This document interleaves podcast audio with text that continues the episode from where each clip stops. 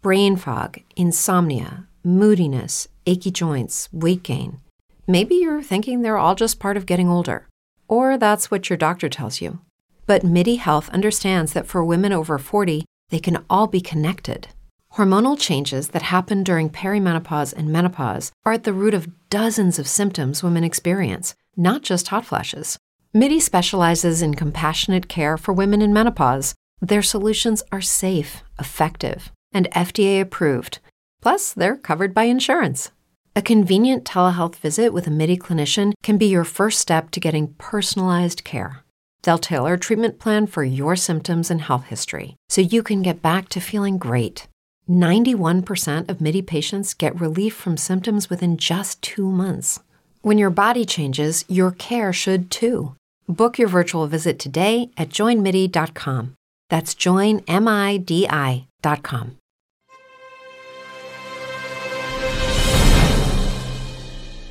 Merhaba. Öncelikle sizlere bir Hereditary borcumun olduğunu biliyorum ama videoların geliş hızından da anlayabileceğiniz gibi yoğun olduğum bir dönemden geçmekteyim ve kanala yeterince vakit ayıramıyorum. Bu nedenle üzgünüm ama o süreci atlattım sayılır. Öyle yağmur gibi video gelecek falan diyemiyorum tabii ki ama geçtiğimiz iki aydan daha verimli olmaya çalışacağım. Abi yapma etme özlüyoruz sormak istediğimiz sorular var falan diyenleriniz oluyor.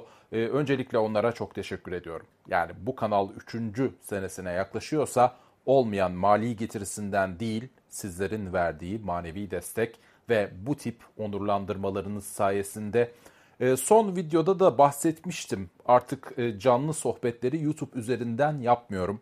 Bunun için Hakuna adlı platformu kullanmaya başladım. Öyle reklamdı, telifti falan uğraşmadan sizlerle canımızın istediği müziği dinleyebildiğimiz ve hepsinden önemlisi böyle istediğim filmin, istediğim sahnesini açıp izletebildiğim bir ortamda çok keyifli sinema sohbetleri yapıyoruz.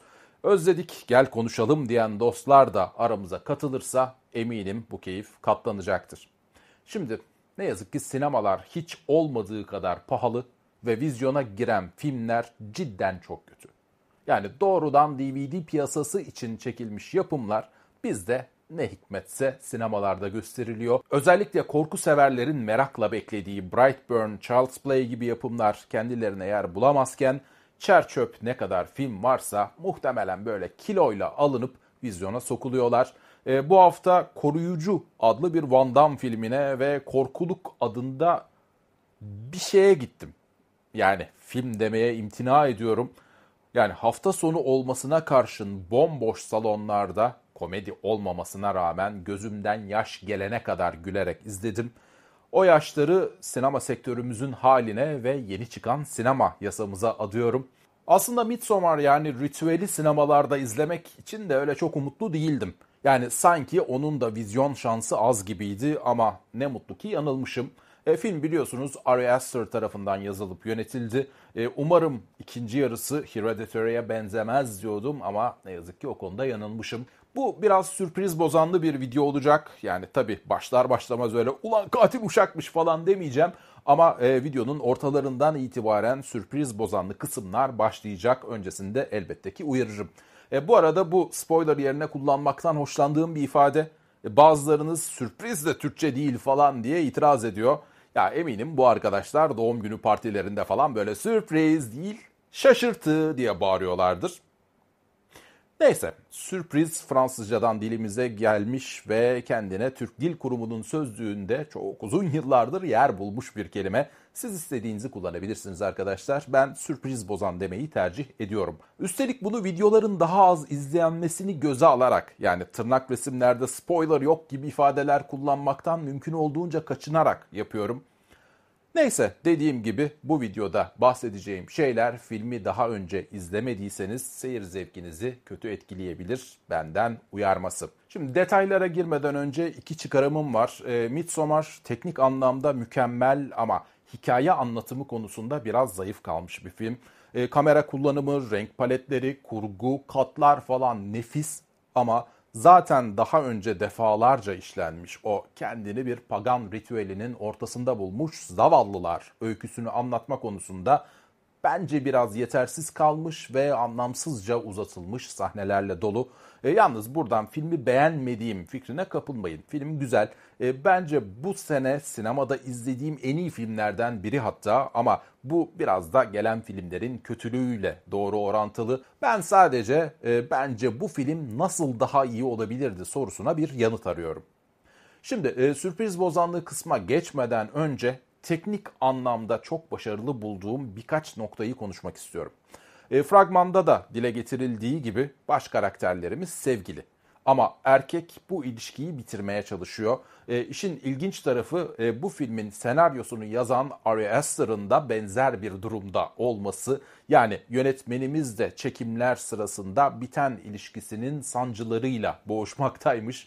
E, size e, uzun süredir anlatmak istediğim hemen her filmde kullanılan hatta amatör fotoğrafçıysanız sizin bile bazen bilerek bazen bilmeden uyguladığınız bir teknik var.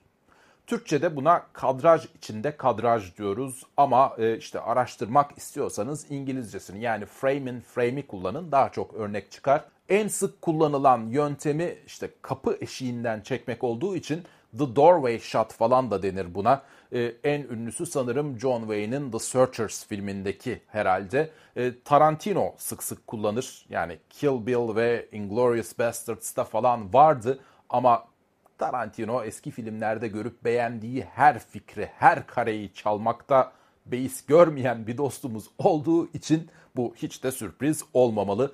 Ama yani westernlerin neredeyse hepsinde var. Ee, onlar dışında Scarface'da var, The Last Jedi'da var. Var oğlu var yani. E, pek çok anlam yükleyebileceğiniz kareler bunlar ama işte genelde karakter şayet bu sahnedeki gibi içeriden dışarı çıkıyorsa özgürlüğüne kavuşuyor.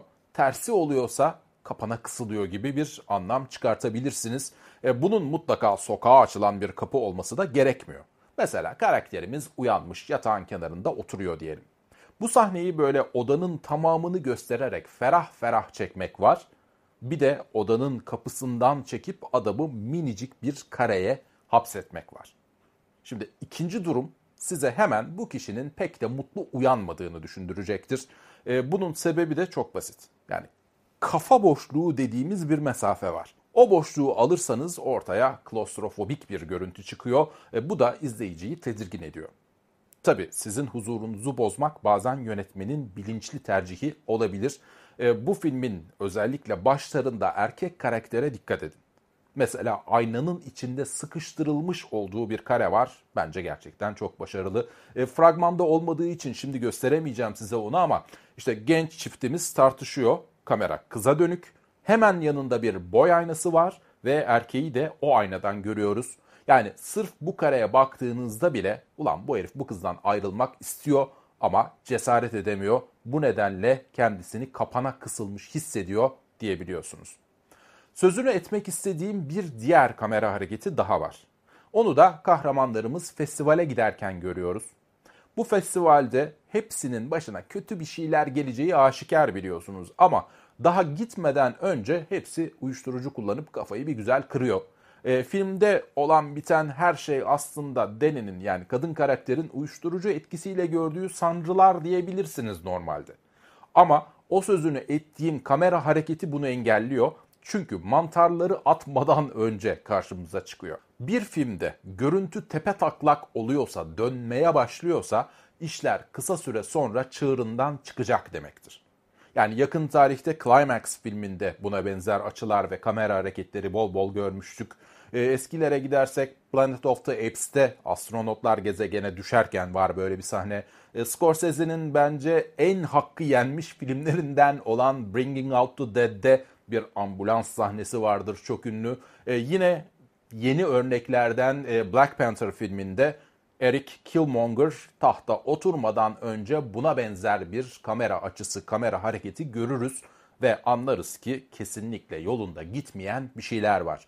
Tabi şimdi bazı yönetmenler bunu sırf göze hoş görünüyor diye de kullanıyor ama onların bize sunduğu izlerken öyle çok bir şey beklemememiz gereken boş eğlencelikler. Her neyse fazla uzatmayalım. E, Midsommar'da şahit olduklarımızın Deni'nin uyuşturucu kafasıyla gördüğü sancılar olmadığını yani daha mantarları yemeden karşımıza çıkan bu kamera hareketiyle öğrenebiliyoruz.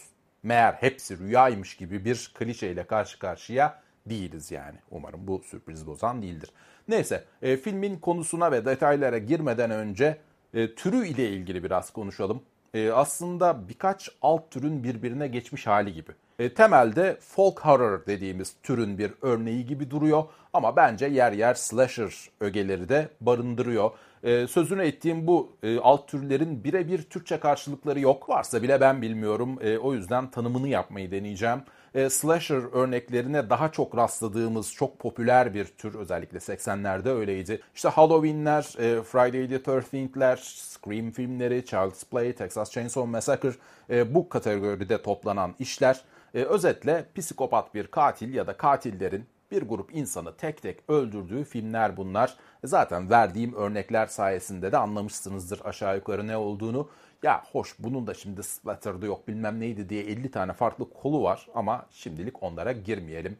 E, folk horror dediğimizde böyle ritüellerin ön plana çıktığı, iblislerin, tarikatların, batıl What if you could have a career where the opportunities are as vast as our nation, where it's not about mission statements, but a shared mission? At U.S. Customs and Border Protection, we go beyond to protect more than borders from ship to shore, air to ground, cities to local communities. CBP agents and officers are keeping people safe. Join U.S. Customs and Border Protection and go beyond for something far greater than yourself. Learn more at cbp.gov/careers. inançların günümüz insanının yakasına yapıştığı filmler. E, bunlar genellikle böyle Hristiyanlık öncesi pagan inançlarına falan dayanan öykülerdir. Ama organize dinlerin çarpıtılması sonucu ortaya çıkan durumlar da bu filmlerin konusu olabilir. E, aslında en güzel örneklerini 1960-1980 arası vermiş bir tür ama o zamanlar böyle bir adı yoktu. Türe ismini 2000'li yılların başında The Blood on the Satan's Claw filmini tanımlarken yönetmen Pierce Haggard koymuş. E, son 10 senedir tırmanışta olan bir tür bu ve cidden çok güzel örnekleri var. Wicker Man herhalde en ünlüsü ve bence en güzelidir ama 1973 yapımı Christopher Lee filminden bahsediyorum. Bunun bir de Nicolas Cage'li yeniden yapımı var ki o sadece dandikliğiyle ünlü. Ee, onun dışında The Devil Rides Out, Witchfinder General, The Night of the Demon, Picnic at Hanging Rock, Wakewood, The Witch, The Wailing, Pumpkinhead, Onibaba, Quaiden, Kill List, Halloween 3, The Season of the Witch, uh, The Blair Witch Project, Candyman, Apostle, Children of the Corn, The Layer of the White Worm ve A Field in England gibi çok sevdiğim örnekleri var. E, bu son saydığım film ayrıca önemli çünkü Midsommar'ın gündüz gözüyle çekilmiş bir korku filmi olması bazılarınızı çok şaşırtmış niyeyse. Yalnız bu öyle çok yeni bir şey değil. Yani David Lynch mesela bu işin piridir. E, onun dışında Annihilation ve demin sözünü ettiğim A Field in England var neredeyse tamamı gündüz böyle şıkır şıkır ışıklandırılmış ortamlarda geçen. Hatta birazdan tekrar anacağımız The Texas Chainsaw Massacre filminin de büyük bir bölümü biraz da bütçeden tasarruf edebilmek için gündüz çekilmiştir. Ee, yani öyle gün ışığında geçen ilk korku filmi falan değil bu kesinlikle. Hatta korkudan çok bir kara komedi bence. Ee, özellikle Avrupa tiyatrosunda komedi, parodi ve hicvin neredeyse aynı anda kullanıldığı ama son derece gerçekçi bir tonla oynandığı oyunlar vardır. Buna absürt tiyatro denir. E, oynanış tarzı realist ama olaylar o denli inanılmaz ve saçma ki izleyicinin kafası karışıyor ve sinirleri bozuluyor. Komedik kısmı da işte buradan geliyor. E, bu filmin o eserlere çok benzediğini düşünüyorum. Zaten yönetmen de filmini makab olarak tanımlıyor. Makab böyle yaralanma ya da ölümle ilgili olduğundan korkunç ya da rahatsız edici demek. E, Joel Peter Whitke'nin fotoğrafları bunun en iyi örneği olabilir ama e, bu ismi araştırmadan önce sanatçının eserlerinde gerçek cesetler kullandığını bilmenizde fayda var. Yani bazıları cidden rahatsızlık verici olabiliyor. Şimdi ilk filminden de anlayabileceğimiz gibi bu Ari Aster dostumuzun ciddi bir kafa travması takıntısı var. Yani bu filmin en kanlı sahnelerinde de öyle patlayan kafalar falan mevcut. Yani filmi henüz izlemediyseniz bu durumu da lütfen göz önünde bulundurun. Yani hem komedi hem patlayan kafalar falan var. Nasıl oluyor diye sorabilirsiniz tabi. Ama işte gallows humor dediğimiz şey bu. E, umutsuzluk, çaresizlik gibi durumlarda ortaya çıkan kara mizah yani. E, gallows dar ağacı demek bu arada ve bu mizah adını böyle idam edilmek üzere olan kişilerin yaptığı şakalardan falan alıyor. E, Ari Aster'ın bir diğer takıntısı da aile trajedileri. Hereditary dışında çektiği kısa filmlerde de bu konuyu işlemekten tuhaf bir keyif alıyor sanki adam. E, Munchausen ve Akıllara Seza filmi The Strange Things About the Johnsons benzer konuları işliyor. E, bu arada her iki filmin linkini açıklamalar bölümünde bulabilirsiniz. E, izlediğinizde eminim nasıl bir çatlakla karşı karşıya olduğunuzun da farkına varırsınız. Hemen her filminde kahramanlarımız ailelerinden birilerini kaybediyor ve onların yaşadığı acıyı böyle tüm korkunçluğuyla izlemek zorunda kalıyoruz. Hatta bence onun filmlerinin en korkunç anları öyle haykıra haykıra ağlayan kadınlar. Ee, bir diğer özelliği tarikat filmleri çekmesi. Yani bence bu da aslında aile filmlerine giriyor. Ee, yani aile filmi derken öyle oturup ailecek izlenecek filmler falan değil bunlar elbet. Ee, özellikle The Strange Things About the Johnsons'ı öyle babanızla falan izlemeye kalkmayın sakın. Ee, aile temalı filmler çekiyor ve tarikatlar da aslında bu ailenin bir metaforu. Zaten söylediğine göre bu iki tarikatın ya da e, filmin birbirleriyle hiçbir alakası yokmuş ve üçüncü işi tamamen komedi olacakmış. Bir süre korku filmi çekmeyi düşünmüyor. Pek inandırıcı gelmiyor bana ama bekleyelim görelim. Şimdi e, bu adamın en büyük sıkıntısı e, filmlerinin fazla uzun olması. Bunu kendi de kabul ediyor zaten ama huylu huyundan vazgeçmiyor. Hala çok uzun filmler çekiyor. Üstelik e, normalde daha da uzunmuş bu film. Ama işte NC-17 etiketi yememek için yani 18 yaşından küçüklerin izleyebilmesi için neredeyse bir yarım saatini kırpmışlar. Yani 3,5 saatlik korku filmi bence olmaz. Olsa da sıkıcı olur ki bu filmin ikinci yarısı bence bu haliyle bile sıkıcı. Bir diğer sorunu da karakterleri çok geliştirememiş olması. Hereditary'de bu pek yoktu. Bu filmde daha göze batıyor. Yani çok zorlarsak onlara anlamlar yükleyebiliyoruz ama yani bunu bizim değil senaryonun yapması gerekiyor aslında. Ben sadece Josh'un siyahi bir aktör tarafından canlandırılmış olmasını sevdim. Yani bugüne kadar genellikle siyahilerin, işte vahşi kabilelerin, yamyamların bilmem nelerin arasına karışmış ve onların kültürünü çözmüş beyaz adamları dinlerdik. Bu filmin bilir kişisi ve vahşileri tam tersi olmuş. Bence güzel olmuş. Şimdi her zamanki gibi görüntü yönetmeni olarak Pavel Pogorzelski ile çalışmış. Bu ikisi çocukluk arkadaşı zaten öyle. Kolay kolay ayrılmazlar birbirlerinden ve birbirlerinin stillerini falan çok iyi yakalamışlar. Giderek daha iyi, görsel anlamda çok daha iyi işler çıkartıyorlar. E, filmin böyle pastoral bir havası var. O Three Street Technicolor görüntü e, bence özellikle seçilmiş. Bu e, çok eski ve artık kullanılmayan bir renklendirme biçimi bu arada işte filmin bu yönteme yakın renklerinin olması ona böyle eski bir hava veriyor ve zaten eskiden kastım folk horror türünün altın yılları olan 60'lar ya da 70'ler. Yani sanki 70'lerde çekilmiş bu film gibi gözüküyor. E, filmin başrollerinde kimler var onlara da şöyle hızlıca bir bakalım. E, Florence Pugh, The Falling, e, Lady Macbeth ve Outlaw King gibi filmlerde karşımıza çıkmıştı. E, yakın gelecekte Black Widow'da da izleme şansı bulacağız. Bence cidden çok iyi bir oyuncu. E, bu filmdeki performansı da resmen ödüllüktü. Ama öyle Oscar Oscar olur mu bilmiyorum. Çünkü Hereditary'deki performansı ile Tony Collette'e adaylık bile vermemişlerse buna da vermezler herhalde. Onun dışında Jack Rayner da Sing Street'teki o meşhur, muhteşem abi rolüyle gönülleri fethetmişti. E, Sing Street harika bir film bu arada. Yani izlemedinizse bir zahmet izleyin artık dilimde tüy bitti. E, kendisinin çok sevdiğim bir diğer filmi daha var. Yalnız bu epeyce art house bir film. Yani temposu falan çok düşük. Sıkıldık falan derseniz anlarım. E, o filmdeki rol arkadaşı Will Poulter e, bu filmde de karşımıza çıkmıştı. E, Son of Rambo adında benim çok sevdiğim, çok şirin bir filmle kariyerine başlamıştı. Black Mirror'ın şu macera tüneli gibi olan bölümünde de o vardı.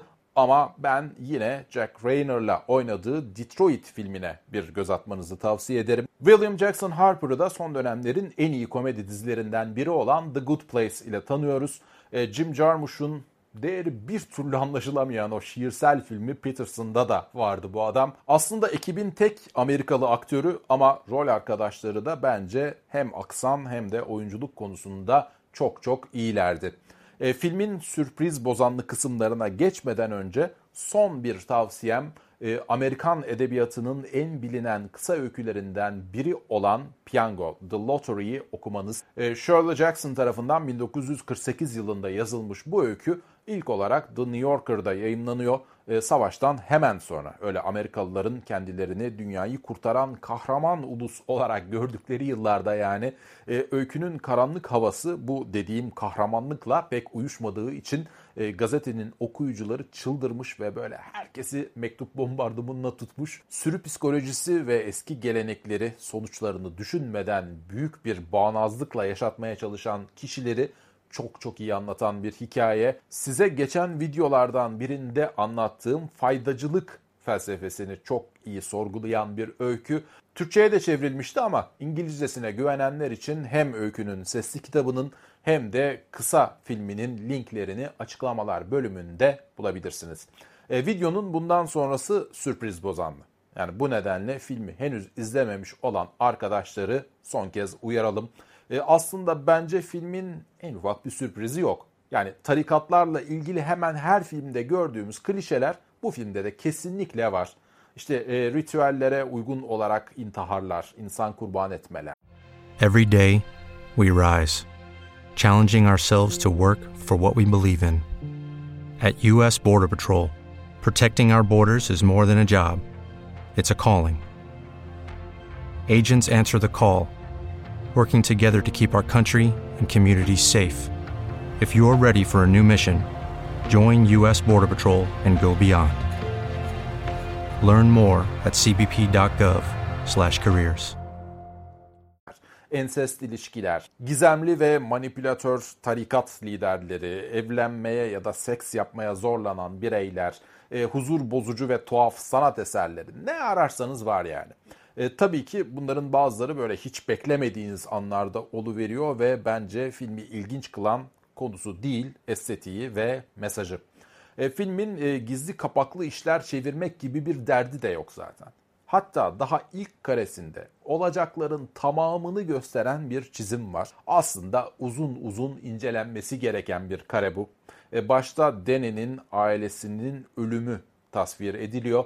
Hatırlarsanız kız kardeş cinayet ve intihar işini eve çektiği hortumlarla halletmişti. Bu çizimde hortum aynı zamanda bir göbek bağı. Dikkat ederseniz baba ve annenin cinsel organlarından geçiyor ve ölüm bu göbek bağını kesiyor.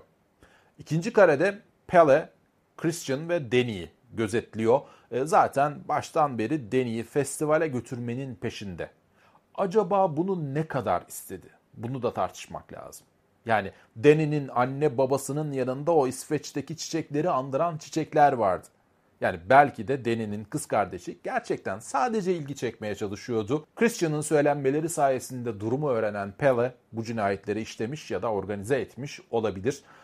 Peki şart mıymış Danny?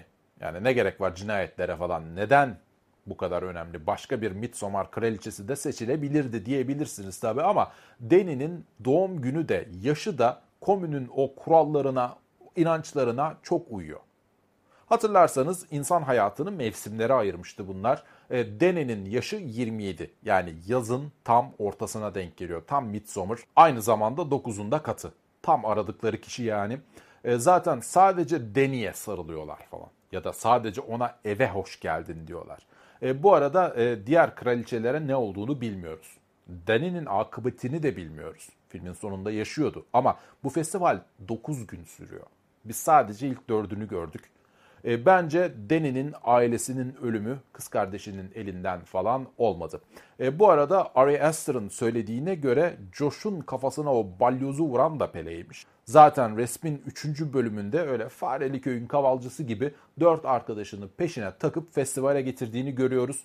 E, burada Josh'un elinde kitaplar, Mark'ın kafasında da soytarı şapkası var. E, zaten Mark'ı temsil eden kuklanın kafasında da aynı şapka vardı. E, Mark bu arada filmin komedi yükünü sırtlayan karakterdi. Onun ölümü korku dozajının artacağı anlamına geliyordu. Bu durum bu filme has değil. Yani korku filmlerinde komik karakterlerin ölmesi filmin vites arttıracağı anlamına gelir. Hatta buna shoot out the clowns yani palyaçoları pistten alalım başlıyoruz biz yavaş yavaş denir. E, Mark'ın e, kene korkusu e, bu arada Ari Aster'ın böcek korkusuna bir göndermeymiş. Adam çekimler boyunca böyle emmi gibi e, böcek ısırıklarına karşı pantolonunun paçalarını çoraplarının içine sokarak dolaşmış. Pele'nin çaldığı flüt aslında Fareli Köyün kavalcısına değil eski bir İsveç şarkısına gönderme bu arada e, Hargavaten yani e, Harga şarkısında işte şeytan Harga'ya gelip keman çalmaya başlıyor ve bunu duyan gençlerin hepsi durmadan ölene kadar dans ediyorlar. Tıpkı Maypole çevresinde yere düşene kadar dönüp duran kızlar gibi. Belki Pele keman çalmıyor burada ama onları getirdiği yerin adı Harga. E, resmin geri kanalında e, filmin en dehşet verici sahnesi olan Atestupa'yı görüyoruz. Atestupa aslında çok bilinen bir Viking geleneği ama varlığı tam olarak kanıtlanabilmiş değil. Daha çok bir efsane. E, Netflix'in Norseman dizisinin açılış sahnesinde de vardı mesela ve orada çok komik işlenmişti. Bu arada hem demin sözünü ettiğim şarkıyı hem de bu sahneyi açıklamalar bölümünde yine bulabilirsiniz.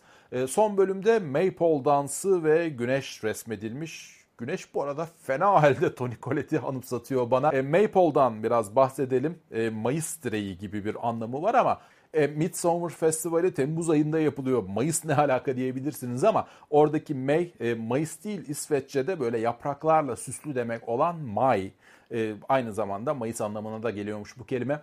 E, fallik bir obje gibi dursa da aslında kadınsı. Yani doğurganlık ve bereketi simgeliyor. E, dikkat ederseniz ters duran bir kalbe ya da kadın yumurtalıklarını çağrıştırıyor. E, bu arada bizim kalp dediğimiz şekil aslında insan kalbine pek benzemez. Çünkü e, artık nesli tükenmiş bir bitkinin tohumudur buradaki şekil.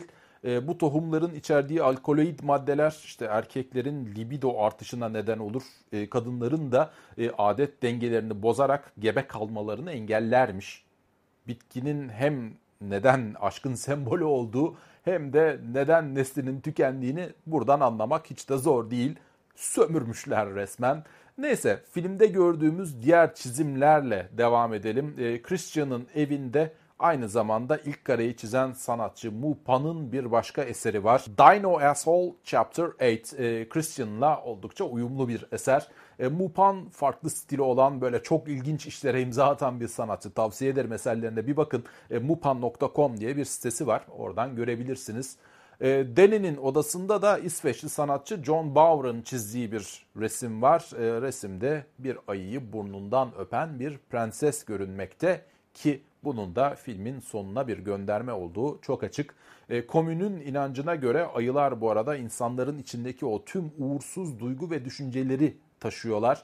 E, bu nedenle May kraliçesi tarafından seçilen 9. kurban ayı postunun içine yerleştirilip yakılıyor ve bu şekilde uğursuzluk ortadan kalkıyor. Aynı zamanda şu demin söylediğim Nicolas Cage filminde de Nicolas'ı böyle bir kostüm içinde görmemiz mümkündü. Şimdi filmin bir ayrılık metaforu olduğunu düşünürsek Danny'nin Christian'ı bu şekilde ölüme göndermesi sanki hani o eski sevgiliden kalan mektup ve hediyelerin yakılması ritüeli vardır ya onun bir parçası sanki. E, bu arada e, benim dikkatimi çeken bir küçük alevli detay daha var. E, Christian Danny'nin doğum gününü unutuyor biliyorsunuz ve Pele'nin dürtüklemeleriyle ona uyduruktan bir kek dilimi ikram ediyor. E, bu sahnede kekin üzerindeki mumu yakmaya çalışıyor ama mum bir türlü yanmıyor. Bu da bence aralarındaki o aşk ateşinin çoktan söndüğünü ve ne yaparlarsa yapsınlar tekrar alevlendiremediklerini falan simgeliyor. E, Christian elbette bu şekilde ölmeyi hak edecek kadar kötü bir erkek arkadaş değil ama çok da iyi bir insan olduğunu söyleyemeyiz. E, işin acı tarafı kendini çok iyi bir zannediyor. Ama e, zor durumda olan sevgilisine hiçbir zaman destek olmadığı gibi ondan ayrılma cesaretini de gösteremiyor. Kızı da iki arada bir derede bırakıyor. Tabii ne zaman başı sıkışsa aman ben gideyim deyip kaçmaya çalışıyor. E, aynı zamanda tam bir fırsatçı. Yani hem Josh'un tez konusunu çalıyor ve sanki kendi fikriymiş gibi Pele'ye söylüyor. Hem de Josh ortadan kaybolur kaybolmaz arkadaşını merak etmektense kendini olaylardan soyutlayıp benle bir alakası yok. Yaptıysa yapmıştır falan diyor ve işin içinden sıyrılmaya çalışıyor. E, Christian e, ismi de elbette bilinçli seçilmiş ve pagan tarikatına taban tabana zıt bir isim. E, bu arada 2003 yapımı Midsommar adlı bir Danimarka-İsveç ortak yapımı var. Kült filmlerdendir. E, hem konusu bu filme çok benziyor hem de oradaki karakterin adı da Christian'dı. Yani bulabilirseniz onu da izleyin derim. Evet biraz hıyar mıyar ama ben Christian'ın Deni'yi öyle bilinçli olarak aldattığını düşünmüyorum. Yani ağır uyuşturucuların etkisiyle ve komündekilerin iteklemeleriyle oldu o iş.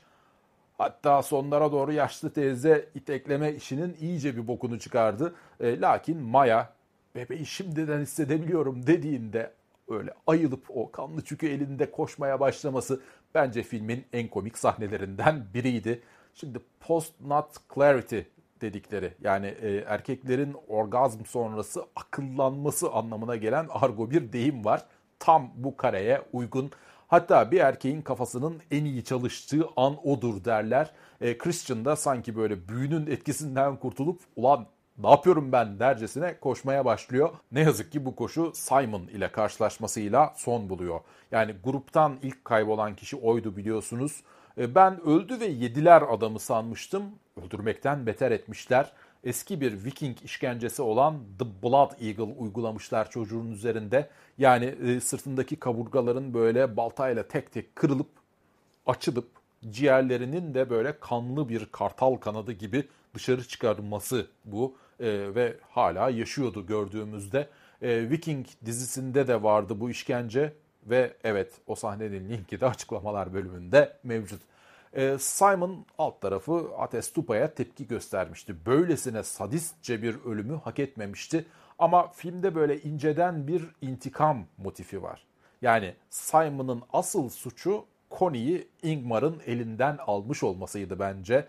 Connie de Ingmar'ı hiç ciddiye almamış olmasının bedelini Judy was boring. Hello. Then Judy discovered ChumbaCasino.com. It's my little escape. Now Judy's the life of the party. Oh, baby, Mama's bringing home the bacon. Whoa, take it easy, Judy. The Chumba life is for everybody. So go to ChumbaCasino.com and play over 100 casino style games. Join today and play for free for your chance to redeem some serious prizes. ChumbaCasino.com. No purchase necessary. Void where prohibited by law. 18 plus terms and conditions apply. See website for details. Lucky Land Casino asking people what's the weirdest place you've gotten lucky? Lucky? In line at the deli, I guess? Aha, in my dentist's office. More than once, actually. Do I have to say? Yes, you do. In the car before my kids' PTA meeting. Really? Yes. Excuse me, what's the weirdest place you've gotten lucky? I never win and tell. Well, there you have it. You can get lucky anywhere playing at LuckyLandSlots.com. Play for free right now. Are you feeling lucky? No purchase necessary. Void where prohibited by law. 18 plus. Terms and conditions apply. See website for details.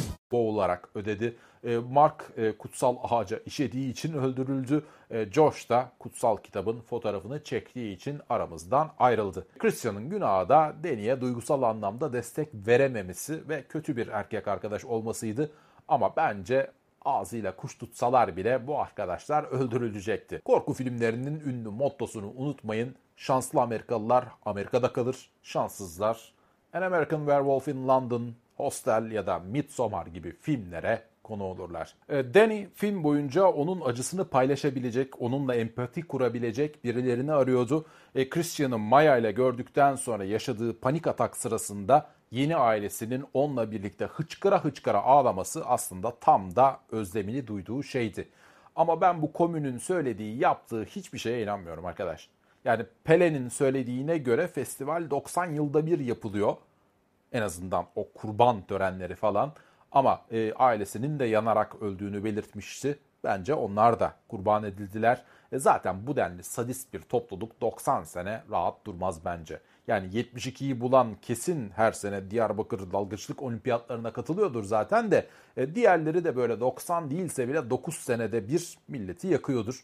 E, Danny e, uyum sağladı ve onları ailesi olarak kabul etti ama ayılınca aynı hisleri taşıyacak mı ondan çok emin değilim. E, yalnız filmin başında sürekli ağlayan bir bebek vardı ve dikkat ettiyseniz onu susturmak için yastığının altına makas koydular. Bu eski bir Akdeniz geleneğidir aslında. Akdeniz inancıdır. İtalyanlar falan yapar bunu. Bizde de var. Bizde hatta böyle doğum yapmış kadınların yanına bu tip alet edevatlar konur. Yalnız bırakıldıklarında özellikle. Ee, bebek o makastan sonra sustu. Onun susması aslında Deni'nin komüne alışması ve onların o akıl almaz geleneklerine söylenmeyi bırakmasını temsil ediyor. Zaten filmin bu kısımlarında sürekli Josh'tan uyku ilacı istiyor. Bu da o rahatsızlık verici unsurlara gözünü kapama ihtiyacı hissetmesinin bir göstergesi. E, bu uykulardan birinde Danny bir kabus görüyor. İşte kabus sırasında arkadaşları onu bırakıp gidiyor. Bu sadece Danny'nin terk edilme korkusu değil. Aslında hepsinin ölüp onu geride bırakacaklarının da bir öngörüsü. E, dikkat ederseniz araba bir ateşe doğru gidiyordu zaten ve Danny arkalarından bağırırken ağzından siyah bir duman çıktı. E, bu duman ailesini öldüren egzoz gazı bir başka deyişle yaşadığı o büyük trajedinin içinde biriktirdiği acısı onu attı dışarı. E, arkadaşları filmin sonunda yakılınca o da acısını unutup gülümsemeye başlıyor ve filmde böyle bitiyor zaten.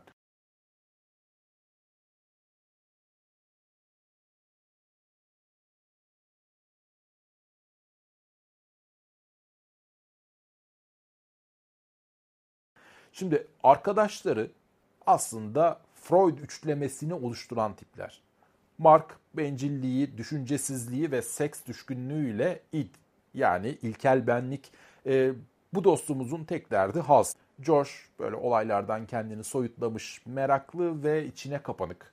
Yani ego iki yüzlü ve sözde iyi kalpli Christian da süper ego. Mark'ın sürekli Christian'ı Danny'den ayırmaya çalışması, onu zorlaması ve ona işte İsveç'te hamile bırakabileceği kızları hatırlatması ki gerçekten de oldu öyle bir şey. E, klasik bir id süper ego çatışmasının örneği aslında.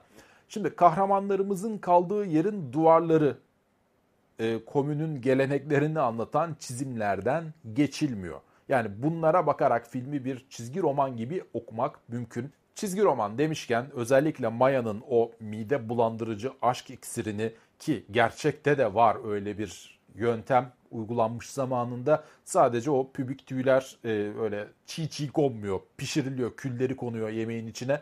Denemeyin lütfen. Anlaştık mı?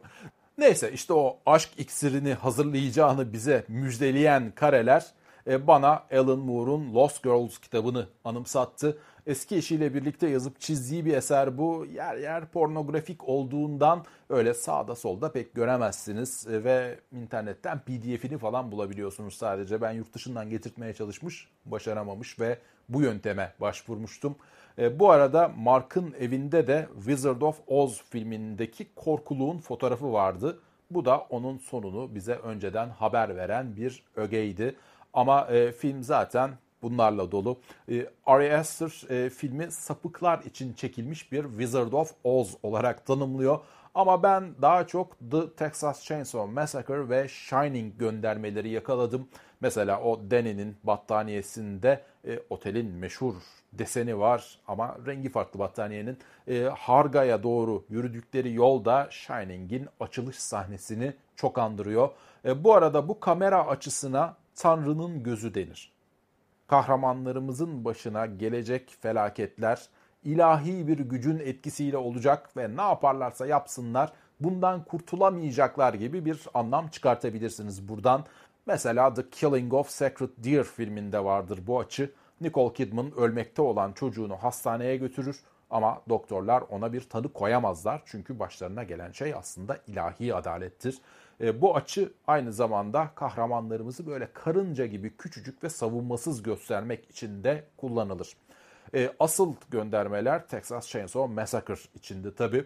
Yani gün ışığında geçen korku sahneleri, işte yemek masası sahneleri, e, bir grup gencin böyle taşrada ücra bir noktaya gitmesi ve burada tek tek öldürülmesi, bazı insanların kafaya çekiç yiyerek öldürülmesi, hatta birini öldüren kişinin böyle Leatherface gibi insan suratından yapılma bir maske takması, işte karakterlerin böyle kendi ellerini kesmeleri ve duvarlara sürmeleri gibi. E, yeri gelmişken e, filmdeki rünlerden de biraz bahsedelim. Her karaktere bir rün atanmış gibi algıladım ben. E, Danny'de e, Raidu var mesela. Bu rün hem böyle fiziksel hem de ruhsal anlamda bir yolculuk demektir. E, olayları farklı bir perspektiften görme, kişinin kendisi için iyi olanı fark edip o şekilde davranması gibi anlamlara da gelebilir. E, Christian'da Tivaz var. E, bu rün düz yazıldığında iyi anlamlara geliyor tabi ama onu ters de yazabiliyorsunuz ve kişinin böyle enerjisinin ve yaratıcılığının tıkanması, mental felç geçirmesi, adaletsizlik, dengesizlik gibi anlamlara geliyor o zaman. E, Josh'un üzerinde bir rün yok ama ayakkabılarının üzerindeki N harfine uzun uzun zoom yaptılar. E, bu harf de Hagalaz'a benziyor. E, Hagalaz böyle tersken felaket, acı çekmek, hastalık, e, kriz anlamına falan gelir. E, komünün kadın karakterinin üzerine de Ansuz var. Ansuz Odin'in simgesidir ve hitabet gücü, ilham, kutsama gibi anlamlara gelebilir ya da ters yazılışıyla e, yanlış anlaşılma, kandırılma, aldatılma demektir. Odin ne de olsa çok güçlü ama çok kurnaz bir tanrıdır. Duymasın dedikodusunu yapıyoruz ve her zaman gizli kapaklı işler peşindedir. Şimdi filmin İskandinav mitolojisiyle çok içli dışlı olmasının bir getirisi olarak her yerde 9 sayısını görüyoruz. İşte festival 90 yılda bir yapılıyor. İşte 9 gün sürüyor. Ayrıca sonunda 9 kurban veriliyor. 9 e, bu inanç sistemindeki en kutsal sayı. Çünkü Yggdrasil ağacında 9 alem var. E, son olarak filmin politik mesajına da bir göz atalım. E, bu bence en çarpıcı yeri çünkü. Malumunuz 11 Eylül terör saldırılarından sonra tüm dünyayı etkisi altına alan bir yabancı korkusu başladı. Suriye iç savaşıyla patlak vermiş mülteci sorunu da bu korkuyu özellikle Avrupa'da çok tetikledi. İsveç gibi ülkelerde aşırı sağ partiler giderek güçlenmeye başladı. Hatta durum o kadar kötüymüş ki siyasi hayat 2. Dünya Savaşı yıllarını andırmaya başlamış. İşte bu politik havada filmin en anlaşılmaz karakteri devreye giriyor. Rubin. E, bu çocuk ki gerçekte çok temiz yüzlü bir kardeşimizmiş. Akraba evliliği sonucu meydana gelmiş bir engelli. Yüzü deforme ve konuşamıyor. Sadece deli saçması resimler çizebiliyor ve komündekiler bunu Tanrı'dan gelen haber gibi algılıyorlar. Yani bu çocuk onların peygamberi gibi. Hatta böyle yünlerle kaplı bir masası var ve onu bulutlar üzerindeki Tanrı tasvirine çok benzetiyor bu masa. E, bence Ari bize vermek istediği mesaj çok açık. Yabancı düşmanlığı ve eski bağnaz inançlara körü körüne bağlılığın bizi getireceği nokta, kendinden olmayanı işkencelerle öldürmeye hakkı olduğunu sanan hilkat garibesi bir toplum. Bugünlük benden bu kadar. Hakuno yayınlarıma katılmayı unutmayın ve bir sonraki videoda görüşmek dileğiyle şimdilik hoşçakalın.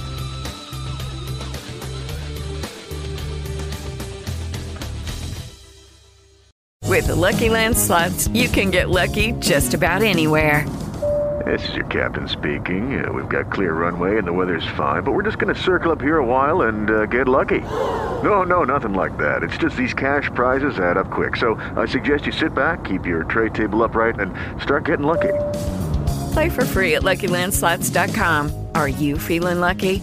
No purchase necessary. Void where prohibited by law. 18 plus terms and conditions apply. See website for details.